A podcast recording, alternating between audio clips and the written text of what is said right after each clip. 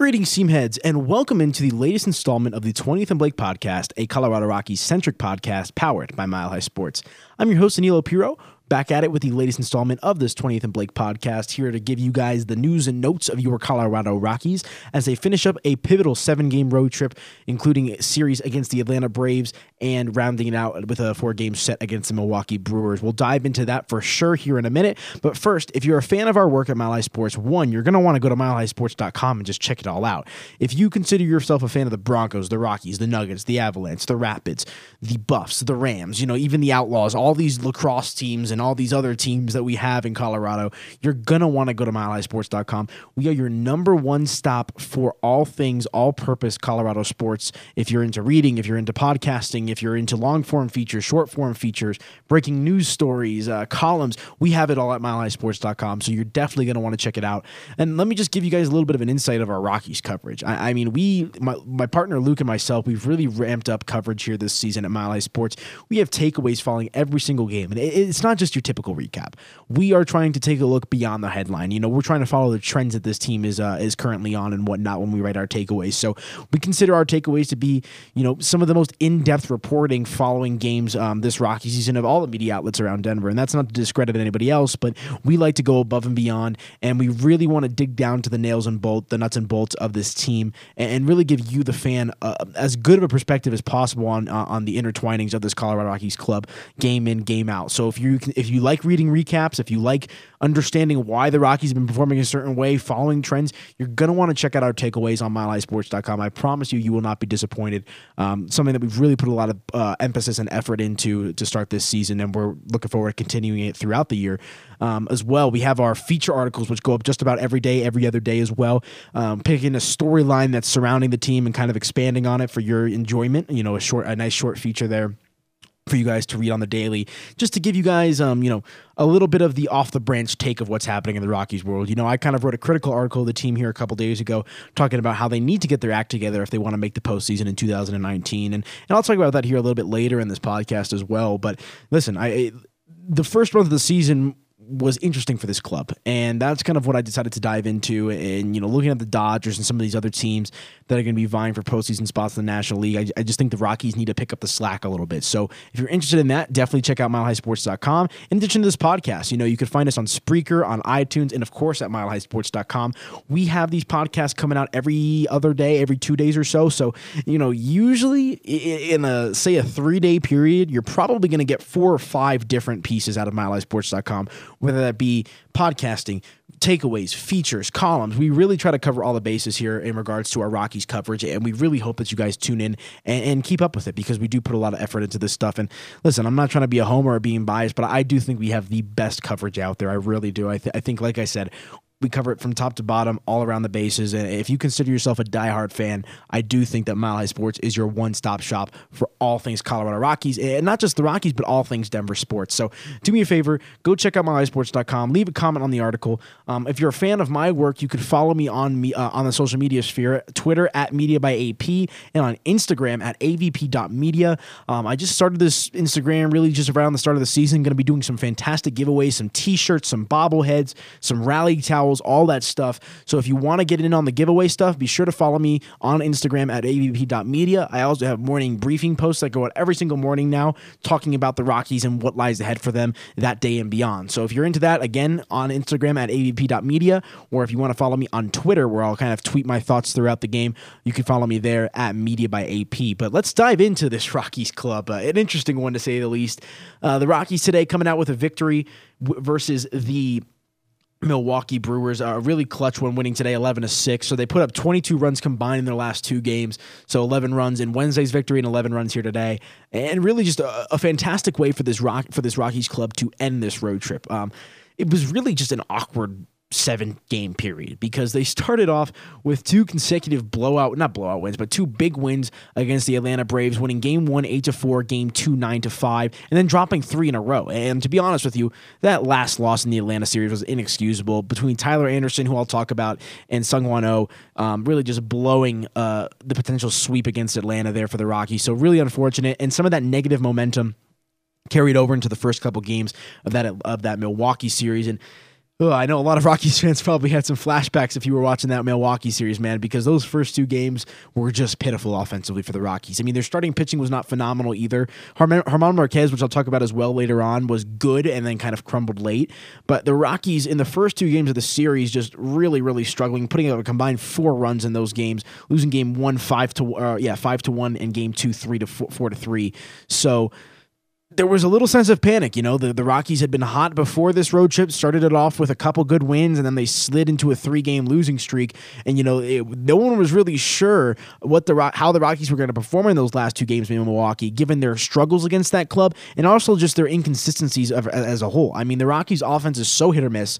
And, you know, when they're hitting, they're firing on all cylinders and they're putting up, you know, 22 runs in two games. And when they're missing, they, they really just are pressing for any runs at that point. Like I said, four runs in two games in the first two games of that Milwaukee series. So um, a little bit of hot and cold from the Rockies on this seven game road trip. But at the end of the day, they do finish it with a record of four and three. So that's a positive record. And it's really a credit to them because when I was watching them in the midst of that three game losing streak, man, it, it was tough. You know, I, this team, for whatever reason, had reverted back to the NLDS last season. Um, you know, a, a, really bad memory for a lot of Rockies fans considering how poorly they played. And those trends that were, you know, apparent at the end of last season tended to come back, and you know they we've seen them a couple times now here throughout the early uh, early going of the season. But a credit to the Rockies for snipping the Snakes' head off and, and, really getting back on track with those two wins to end the road trip, and now come home from a pivotal nine game homestand, which we'll definitely dive into as well. Um, one thing that I wanted to hit on was the bullpen. And to me, the bullpen, you know, it's been a little bit of a crux for the Rockies. It started off really strong, and it's kind of been hit or miss now for a little bit. And I, I honestly thought they were a lot worse than they are. And as of yesterday, they, the Rockies actually had the third lowest bullpen earn run average um, with a 3.46 mark in the National League. So not as bad as I thought they would. Maybe the eye test was fooling me here a little bit, but there's no denying the Rockies bullpen has not been rock solid these past few games. I mean, they're giving up walks, they're giving up key base hits. Um, they, they just don't. There's not a lot of confidence. it's just it's kind of a revolving door right now in that bullpen. Outside of a couple guys, you know, Carlos Estevez has been up and down. Mike Dunn is the same way. You know, two guys that the Rockies are really relying on to step up this season have both struggled. Um, granted, they're still missing guys like Chris Rusin and Jake McGee, whose returns are you know still a little ways away. Um, but the bullpen has been it's just been a roller coaster ride. You know, and that's definitely frustrating. I mean, the Rockies today, I believe they scored seven runs in the first couple innings, and the fact that they only won eleven to six, you know, I know that the offense got going, but if if, if the Rockies would have scored those seven runs and then not score the rest of the game, it's a one-one victory. You know, and you can't expect an offense to put up eleven runs a game. And some of this also does fall on the starting pitchers as much as it does on the relief pitchers, but the relievers just ugh, there's there's a certain feeling that trickles down my spine whenever I see certain guys coming in. Um, not Bryan Shaw though. You know, Bryan Shaw was about as bad as you could get last season. He's really bounced back nicely for the Rockies. So just wanted to throw that out there because I think the bullpen play has been a little shaky here lately. The numbers might not say it, but listen, they got to start locking innings down one, two, three innings, double plays, the whole nine. They really got to start getting some positive footing here moving forward, um, especially in this pivotal nine game homestand, which is coming up. Let's just recap the starting pitching performances because, like I said, not a lot of good stuff from the Rockies on this road trip. I'm just going to focus in on this Milwaukee series because it's the most recent sample size of all the guys. Um, I'll actually I'll do one game from the Atlanta series because that was Tyler Anderson's last start or the his his previous start, yes, and he will start game one against the Diamondbacks on Friday. And Anderson has, has really struggled this season. He has an ERA I believe of eleven point four six. I know it's over eleven. That's one hundred percent guaranteed. Anderson struggled in that series finale against the Braves, hurling 4.2 innings, allowing four hits, five runs, while striking out nine batters and um, also walking four. So the walks were an issue for him, and it's just really it's going to be interesting to see how he performs on the mound come Friday because this is a, a make or break start for Anderson, in my opinion. I, I, don't think the Rockies can continue to trot him out there if he's going to keep throwing, you know, giving up five runs and you know less than five innings pitched. I mean, that's just a recipe for disaster. So will be really interesting to see how Tyler Anderson um, bounces back if he does at all in this uh, game one against the Diamondbacks tomorrow. So definitely going to be something to want to keep an eye on. But let's talk about this uh, this Milwaukee series here for a second in the starting pitching perspective. Kyle Freeland made his return from the injured list after dealing with a blister on his throwing hand. He was okay, not phenomenal. Did manage to go six innings, allowing six hits, surrendering five runs while striking out three. Again, two walks. I know it's not a massive number, but those walks are killing the Rockies, and there's been a lot of them here recently. Um, so Listen, it was Freeland's first start since coming back from the injured list. Obviously, you have to cut him a little bit of slack, but he has not been as dominant as he was last season so far. I mean, there's definitely been some flaws in his game. Maybe that was due to the blister. You know, I know for the a couple starts before he went on the injured list, the blister was really bothering him. So let's give Freeland a couple more starts and then really, you know, accurately kind of critique where he's at this season. But not great from Freeland, but good enough, even though the Rockies did lose. But he did, he was able to go six innings, which is definitely a positive sign.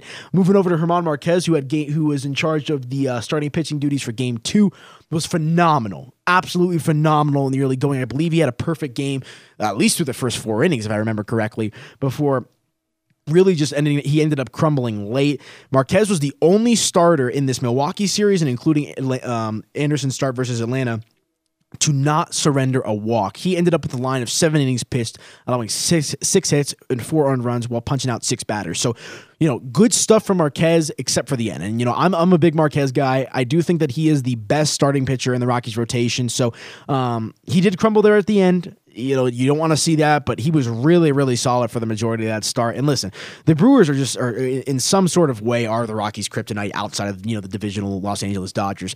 The the Rockies really have struggled against the Brewers in recent memory. Um, you know, even including that National League Division Series as well. So, uh, especially at Miller Park too, the Rockies have really struggled at Miller Park overall. Um, you know, here in recent memory as well. So, it, definitely some interesting trends there, and it's good. That's why it was such a positive for the Rockies to escape with those two wins in convincing fashion because I was kind of able to, to knock the cobwebs off of that and whatnot, and and really try to establish some positive momentum now as they come home to a nine game homestand, like I've been saying. Um, let's recap Jon Gray real quick. He he had the ball today. He was again okay if this was a close if the Rockies had not scored seven runs in the first couple innings you know this would not have been a good start for Gray. He um, goes 5.2 innings allowing seven hits five runs while uh, walking two batters and Kang nine. So the nine strikeouts a big number for uh, for Jon Gray. But again, you know, the, the runs and the hit totals not great for him. And the, the inability to at least go six innings is something that I think is, you know, a negative in that sense. He was close, but he didn't get there. Um, and those are like the little adjustments that we're waiting to see from Jon, You know, the ability to escape the big inning, the ability to go six plus innings, and, and really kind of, I don't want to use the term ace, but develop into a consistent starting, a consistent quality starting pitcher for the Rockies, which I think he absolutely can do. He's already demonstrated as well throughout the early portion of the season. So this is kind of the second consecutive stinker start for Gray. So let's definitely keep an eye on that as that continue as we continue to progress throughout the season because I think he's the most critical component of this Rockies rotation. If Jon Gray can dominate and go out there every fifth day and give the Rockies a quality start, I think they are smooth sailing moving forward this season. I, I like I said, the National League is going to be tough this year. You know, the wild card is not going to be as easy to attain this year as it was in years past. But I think you know, starting pitching is going to help push the Rockies back into the postseason if they do get that far. And I think Gray is a critical critical component of that. Um, finishing up here with the Milwaukee series, Antonio Senzatela going just four innings, allowing four hits while surrendering two earned runs, three walks, and two strikeouts. Senza only goes four innings, and I remember Bud Black took him out because he didn't want him to face the heart of the Milwaukee Brewers lineup for a third consecutive time. A wise decision. Um, but again, you know, he, he Senza's biggest knock has been his ability to go deep into games. And, you know, the two earned, his stat line doesn't look awful outside of the innings pitched, but his, his stuff was just, it's not, it wasn't great in that start. So um, another guy that the Rockies are hoping will develop in the back end of their rotation, along with Tyler Anderson and Jon Gray, to really try to lock things down. You know, when when Freeland and Marquez are not on the mound. So definitely something to keep an eye on. Um, probable pitchers versus Arizona. Like I said, Tyler Anderson's going to get the nod in game one, followed by Kyle Freeland in game two, and German Marquez in game three. Really big series for the Rockies going up against Arizona, a divisional opponent. And this entire homestand, to be honest with you, is massive. They're playing three divisional opponents. They're bringing it. They have Arizona coming to town here for the first series, followed by the San Francisco Giants and the San Diego Padres. And this is a really big opportunity for the Rockies because they're currently sitting at 15 and 17 on the season, which is good for fourth place in the National League West. The Dodgers have not yet run away with the division. They're sitting at 20 and 13. But listen, if, if they want to catch them, they're going to have to, you know, step on the gas here a little bit. So definitely an interesting trend to follow um, with a big, big homestand coming up with two teams that are above them in the standings and the Padres and the Diamondbacks coming to town. So an opportunity for the Rockies to make up some lost ground here potentially. So um, definitely want to keep an eye on that. Like I kind of alluded to, the Rockies' offense season high 11 runs on Wednesday, followed by 11 runs in the victory today. And that was the first time that the Rockies have scored double digit runs in a road game since 2009 versus St. Louis. So, you know, really, really good stuff from the Rockies' offense. Obviously, I don't think no, there's no way that there's any players from that team that are you know currently playing on the Rockies now. Uh, maybe Chris Iannetta actually, maybe, but he's on he's on the injured list and didn't contribute. Um, so definitely gonna it, definitely some good signs for the Rockies here so far you know, and, and, kind of how I've, the, the whole theme of this podcast really is kind of the hot and cold nature of this team. You know, they really started off the season in the gutters, got it going here the last couple of weeks, and that three game losing streak kind of put brought them back down to earth. But now a two game winning streak entering this pivotal nine game homestand. So definitely going to be some exciting times down at Coors Field here this next week and a half or so. Um, when I you're definitely when I gonna you're definitely going to want to keep an eye on a lot of this stuff. Um, some interesting trends as well. Nolan Arenado and Trevor Story really starting to get going offensively. Ian Desmond can, can um, continues to be doing a better job of lifting the ball as opposed to th- you know hitting it on the ground. David Dahl healthy, Ryan McMahon healthy. The complexion of Daniel Murphy as well. These are all trends that are going to that we're going to continue to observe here as the um, you know second full month month of the season is underway now here on May 2nd. So some really really interesting trends. This is a, this is a team that could be really good, guys. They the Rockies could be a really good team. It's just a matter of putting all the pieces together and you know getting quality starting pitching, quality relief pitching, and really just all around positive hitting. You know, three facets of the game that the Rockies have been excellent at individually at certain parts of the season. We just haven't really seen it come together. You know, every single game so far, and you know that's not going to be the case over the course of a 162 game season. But listen, for a team with postseason aspirations, looking to get back to the postseason for the third consecutive season. We're looking for strides. And, you know, the first 2017 was good. You know, they got in, they lost to the Diamondbacks. It is what it is. Last year, they get in and, and knock the Cubs out, and then they fall on their face against Milwaukee. You know, the, this next step is a difficult one. To be able to get back to the NLDS and then contend for the NLCS, you know, this is going to be, it, there's a lot of maturity that's going to come into this if they do end up making the postseason and making that leap. You know, I think they're, the Rockies are at a point where they're at the wall. You know, are they going to be able to get past the wall or have they peaked with their performance? So Blackmon another year older. I don't know. There's a whole lot of factors that go into this stuff. So the Rockies, like I said, 15 and 17 so far this season, and I think this homestand is absolutely pivotal. Nine games, all against division opponents, you know, minus the Los Angeles Dodgers, but a really, really solid opportunity for the Rockies to get going. Um, like I said, they'd scored 22 runs in their previous two games, blowing out the Brewers in both of those. So there's momentum is riding high entering this homestand. So it'll definitely be interesting to see how this team responds, especially with Anderson on the mound in game one. So Luke is going to come back with another podcast here on Saturday, and he'll kind of fill you in with, uh, you know, after those couple games against the Diamondbacks to see where they're at and, and take the temperature of the water per se. Um, so definitely you're going to want to check that out. You're definitely, like I said, milehighsports.com. All of your Rockies content is going to be there. Your Nuggets content, your Avalanche content, you know, they're both in the playoffs right now as well. So check us out at milehighsports.com. Follow me on Twitter at Media by AP and on Instagram at avp.media if you want to stay up to date with my work as well. Would really appreciate a follow on there feel free to you know rate comment subscribe all this stuff. You could find the 20th and blake podcast online at milehighsports.com on spreaker and on itunes. So be sure to check that out guys. We really appreciate all of your listenership and interaction with us here at milehighsports.com but that's going to do it for the latest installment of the 28th and blake podcast. We'll talk to you later